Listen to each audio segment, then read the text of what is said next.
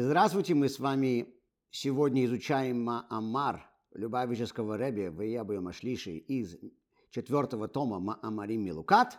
И мы сегодня будем говорить о том, как происходит взаимоотношение между божественными сферами и нашим миром. Сказано в Тегилим, в книге псалмов, в псалме номер 119, Таан Лешуни Имратеха, и комментаторы поясняют, в этом псалме сказано, что когда мы изучаем Тору, мы ее повторяем вслед за Богом. Если мы ее повторяем вслед за Богом, то тогда должно быть, что когда я открываю любую книгу Торы и начинаю ее читать, то Бог должен мне ее говорить. Поэтому наши мудрецы говорят, что человек, который изучает Тору, образно выражаясь, заставляет дарование Торы произойти еще раз. Мы с вами обычно все время думали, что дарование Торы было только один раз три тысячи лет назад, а оказывается, что на самом деле оно происходит каждый день. Каждый день, когда кто-то из нас открывает Тору и начинает ее читать, то Бог должен говорить эти слова Торы нам для того, чтобы мы могли их повторять. Тем самым мы заставляем Бога дать нам Тору еще раз. И этим описывается величие изучения Торы. Всякий раз, когда я изучаю Тору, я присутствую при даровании Торы. Это звучит, конечно, очень вдохновляюще и очень красиво, но все-таки у мудрецов появляется вопрос насчет этого высказывания. Мы знаем, что каждое описание в Торе и каждая метафора в Торе должна быть строго выдержана.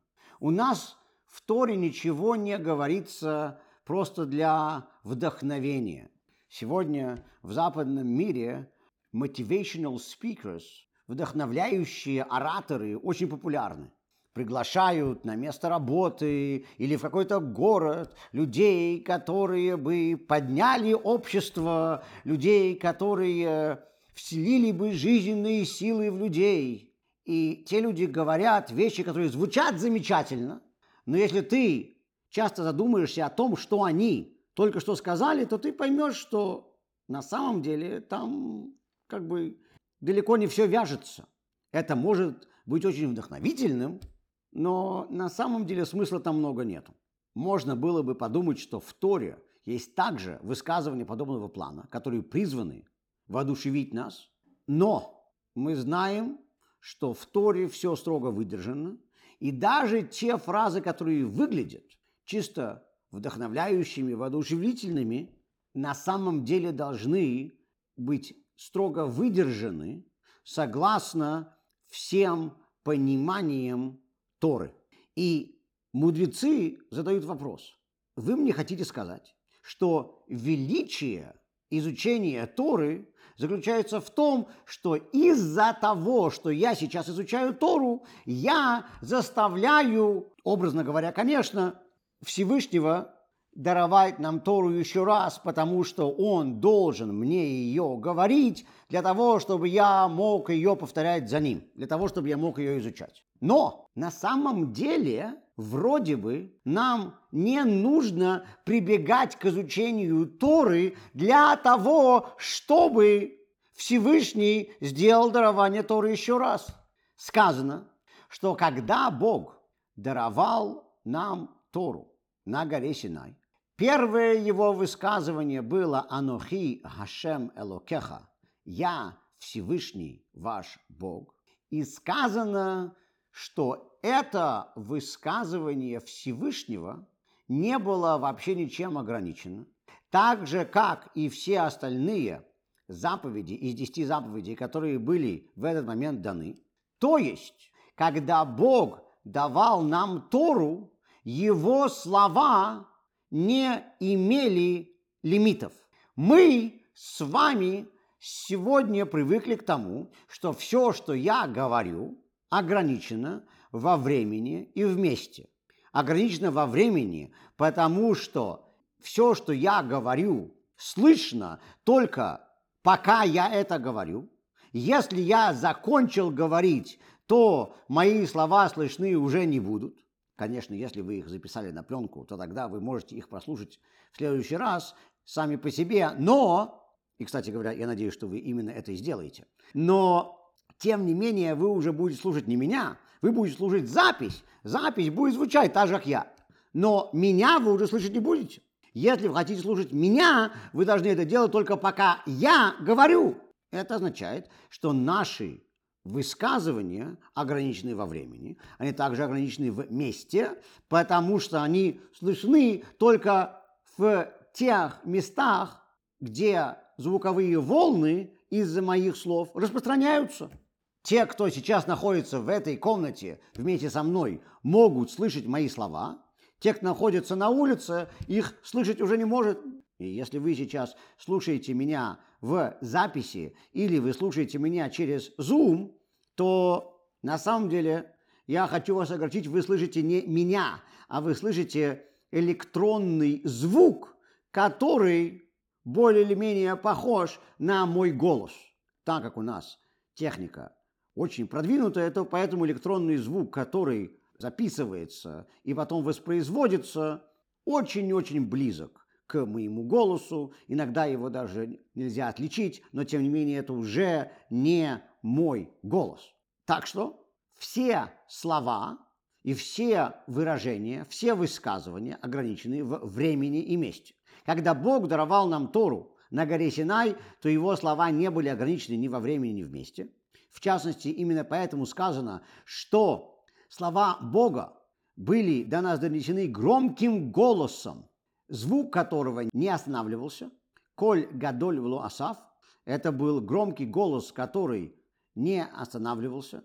Иными словами, что звуковые волны, которые распространяли 10 заповедей, не были ограничены в месте. И также сказано, что они не были ограничены во времени. И в Торе поясняется, что это означает, что эти 10 заповедей Всевышний на самом деле произносит постоянно. Это и есть значение, мистическое значение фразы «Ле олам хашем дварха ницав башамаим». Мы, обращаясь к Богу, говорим «твои слова навсегда находятся в небесах». И это относится к тому, что для того, чтобы этот мир существовал, необходимо, чтобы Всевышний постоянно изрекал те высказывания, которыми он создал этот мир. Если Всевышний перестанет их изрекать, тогда мир перестанет существовать. И также это означает, что 10 заповедей, которые были нам даны при даровании Торы, находятся в этом мире постоянно, а находиться они могут в этом мире постоянно только если они постоянно произносятся. Бог постоянно произносит 10 заповедей. Сегодня, когда мы с вами сидим здесь и слушаем мой урок, вы слышите только мой голос. На самом деле также Бог сообщает всем нам 10 заповедей. Почему мы их не слышим, я не знаю.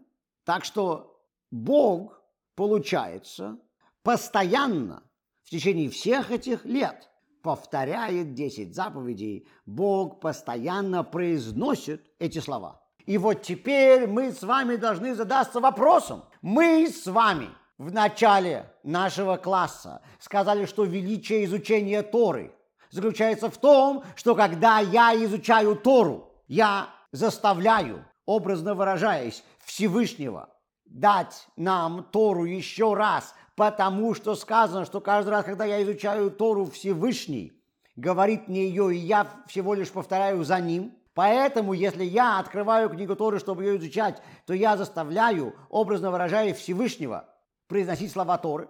Значит, это единственный момент, когда Всевышний произносит слова Торы, когда кто-то изучает Тору. Но из того, что мы с вами узнали о десяти заповедях, получается, что Всевышний все равно постоянно произносит слова десяти заповедей.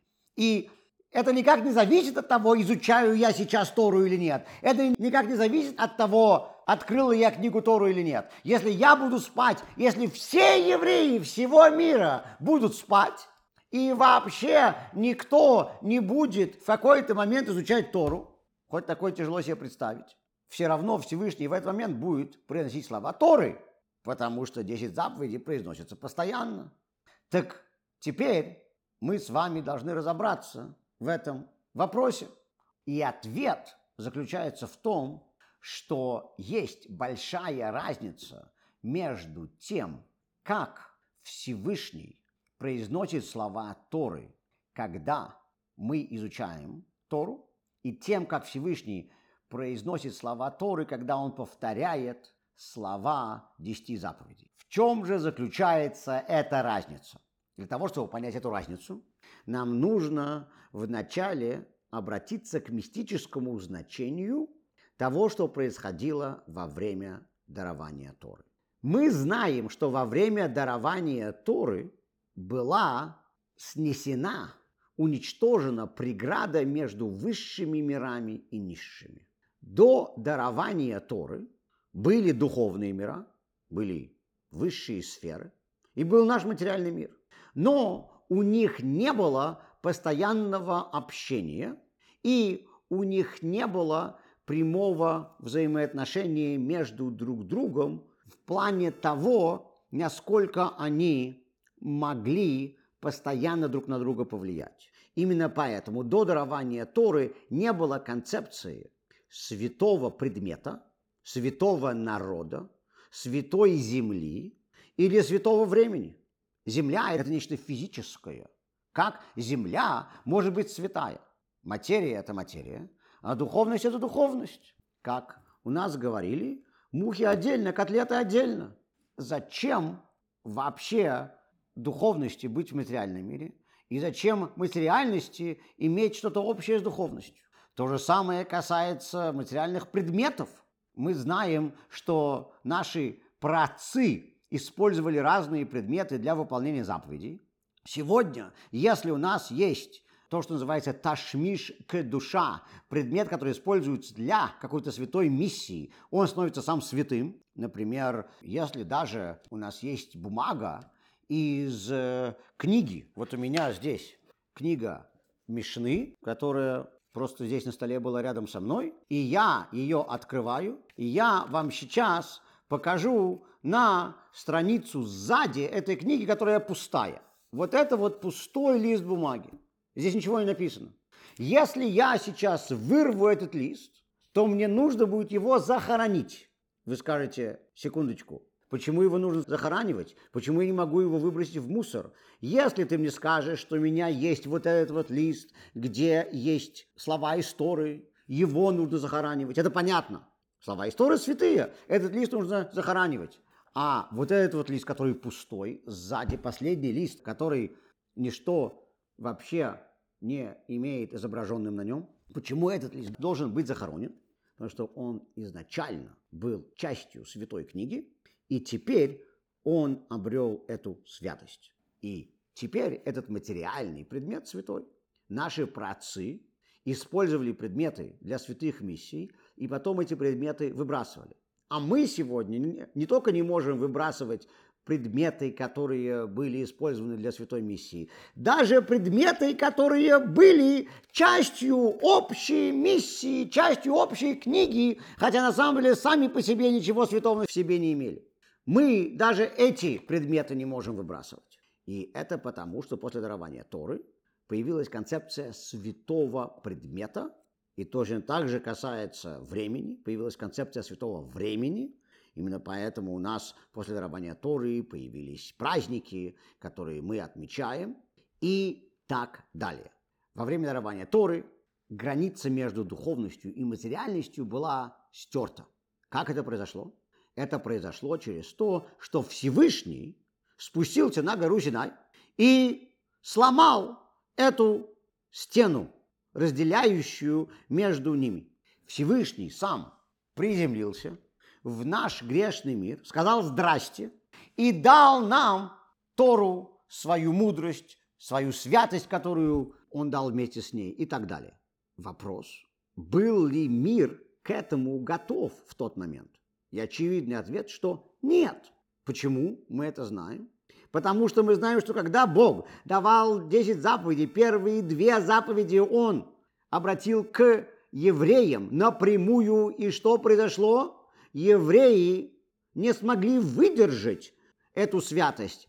Евреи почти умерли, их души покинули их тела, и Бог был вынужден чудесами вернуть души в их тела, оживить их.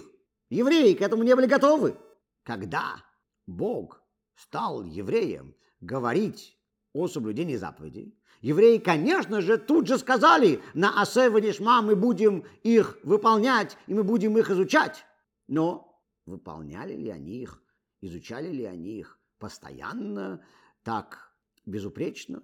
Из самого Пятикнижия, и тем более из последующих книг Торы, мы знаем, что, к сожалению, отнюдь нет. Евреи были заворожены святостью момента, и они обязались сделать все, что требуется, но сами по себе они еще к этому не были готовы. И материальный мир тем более не был к этому готов. Материальный мир сопротивлялся и до сих пор сопротивляется божественности. Всевышний пришел в этот мир со своей божественностью и насильно засунул эту божественность сюда.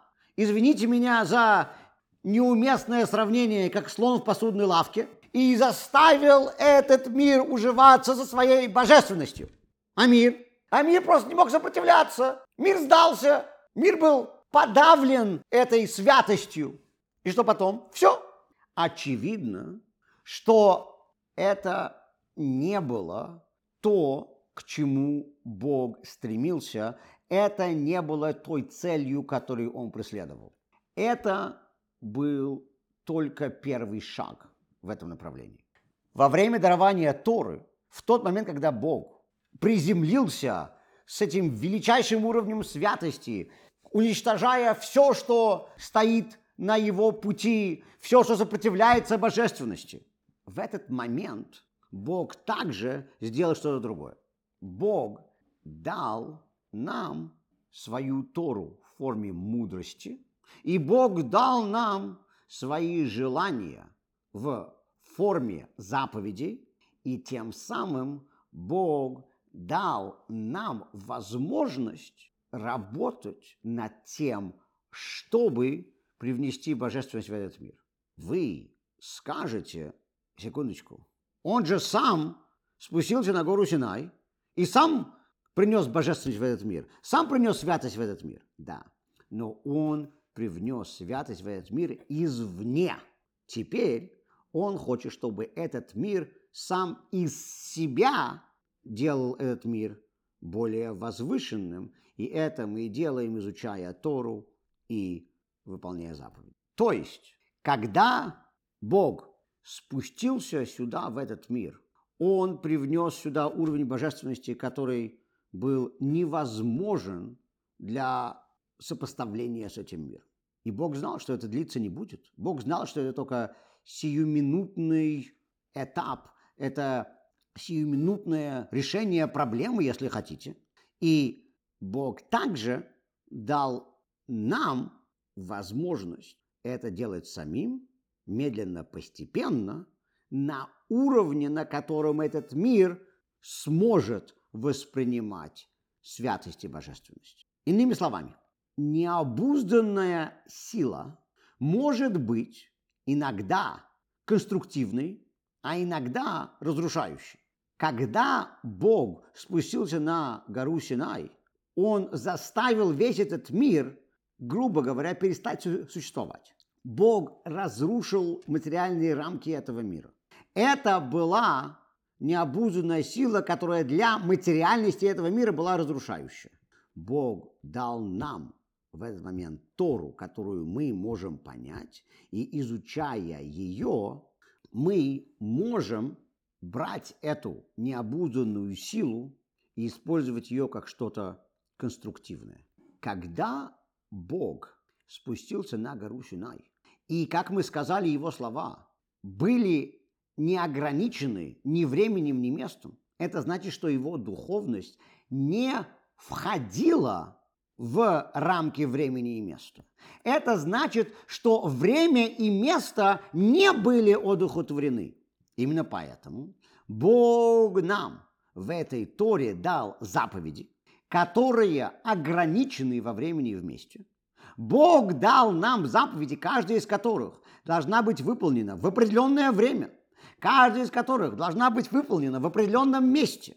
И именно это позволяет этим заповедям теперь привносить духовность во время и место. Люди меня часто спрашивают, почему каждая заповедь имеет столько дотошных деталей. Приближается сейчас Йом-Кипур, и нам в Йом-Кипур нужно поститься. Люди спрашивают у меня, а что если я буду поститься те же самые 25 часов, но не в этот день, а в следующий день? И я буду приносить те же самые молитвы. И я буду также в синагоге. И я буду делать все то же самое. Вы скажете, что я это буду делать один без общины? Знаете что? Я найду 10 таких же умников, как и я, и мы зададим миньян. Всей общиной мы будем это делать в другой день. Почему это не будет? Йом-Кипуром. И что мы им отвечаем? Бог дал нам заповеди, которые ограничены времени и месте.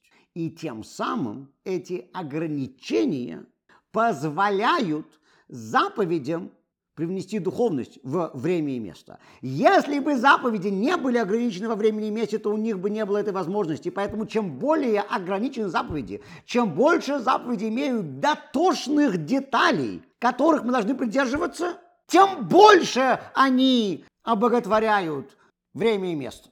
Поэтому эти детали, эти условия, эти ограничения являются необходимой частью заповедей. И без них заповеди бы не были заповедями.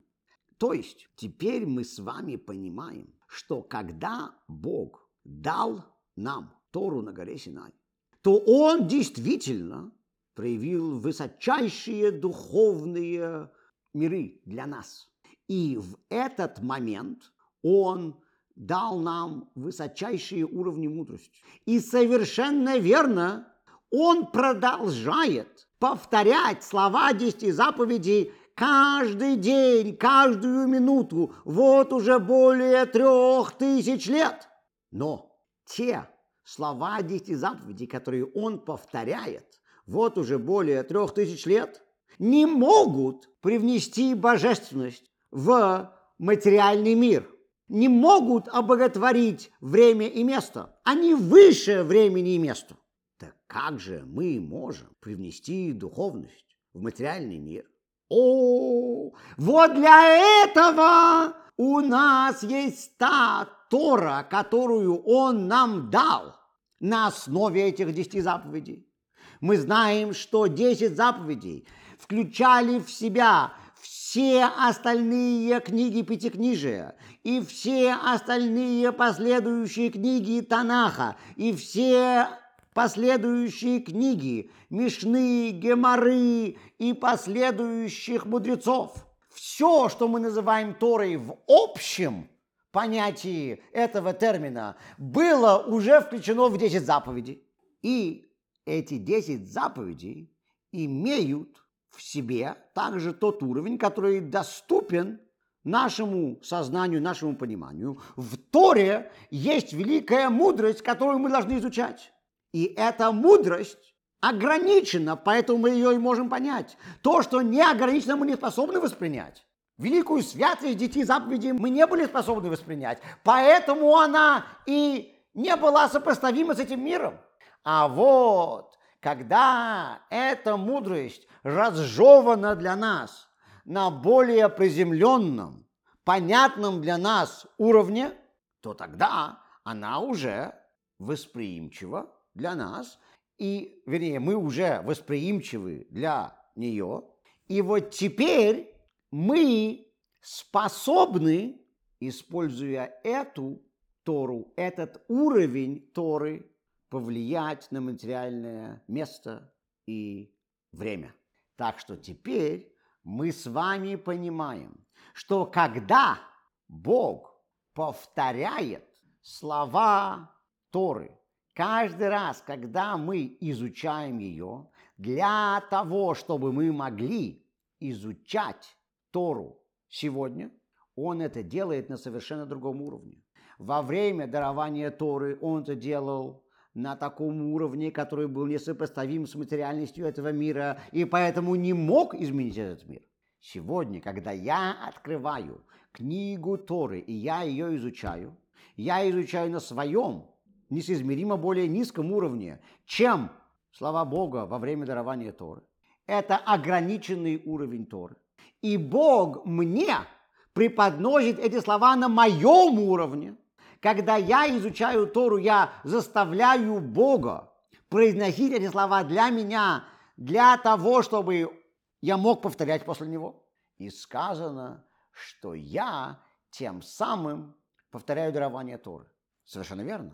Но я повторяю дарование Торы на другом уровне. Я повторяю дарование Торы не в плане слов десяти заповедей, которые выше этого мира. Во время дарования Торы, в тот момент, когда Бог дал нам 10 заповедей, в 10 заповедях были включены все более низкие уровни Торы также. Так вот я заставляю Бога дать мне тот более низкий уровень 10 заповедей, который был в них включен, который может быть сопоставим с этим миром, и поэтому я сейчас во время изучения Торы привношу сюда, в этот мир, тот уровень дарования Торы, который с ним сопоставим. Мы с вами сегодня начали с вопроса, в чем величие моего изучения Торы? Потому что наши мудрецы на основе написанного в книге псалмов пытались донести до нас, что когда я изучаю Тору сегодня, я повторяю слова Торы после Всевышнего, повторяю за Богом. И для того, чтобы я мог повторять слова за Богом, Бог вынужден их говорить. Поэтому, когда я изучаю Тору, то я заставляю Всевышнего сделать дарование Торы еще раз. Но мы задали вопрос. Сказано, что слова десяти заповедей, которые были произнесены на горе Синай, также повторяются Всевышним 24 часа в сутки, 7 дней в неделю. Так в чем же величие моего изучения Торы? Бог произносит слова десяти заповедей, даже если я не изучаю Тору. Так зачем мне изучать Тору? Я пойду спать. Если Бог хочет их там себе говорить, пусть он говорит, а я отдохну. Чем мне зря работать? И теперь мы с вами узнали, что я работаю не зря.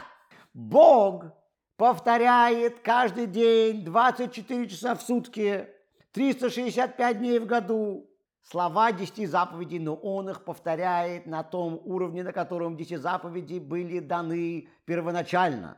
Это уровень десяти заповедей, который слишком высок для того, чтобы напрямую общаться с этим миром, не подавляя его. Этот уровень десяти заповедей был столь высок, что он был выше времени и места, и поэтому слова Всевышнего не были ограничены ни в пространстве, ни во времени. Из-за этого эти десять заповедей, когда они были произнесены, не могли быть обличены в материальный мир. Они просто его смели, снесли с ног. Они с ним не считались.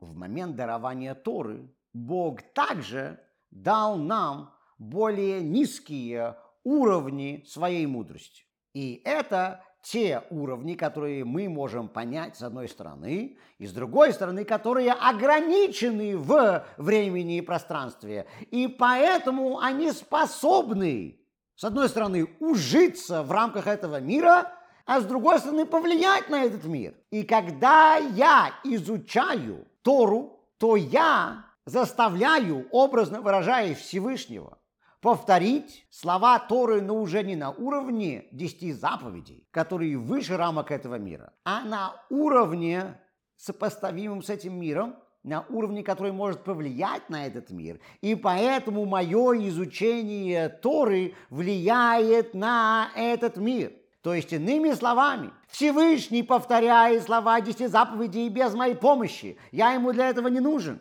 но эти слова десяти заповедей не влияют напрямую на этот мир. А вот когда я изучаю Тору, я заставляю, образно выражаясь, Всевышнего произносить слова Торы еще раз для того, чтобы я мог их за ним повторять. И вот эти слова Торы на более низком уровне влияют на этот материальный мир.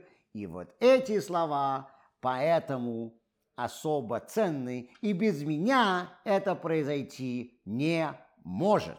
Так что поэтому, дамы и господа, нам нужно изучать Тору.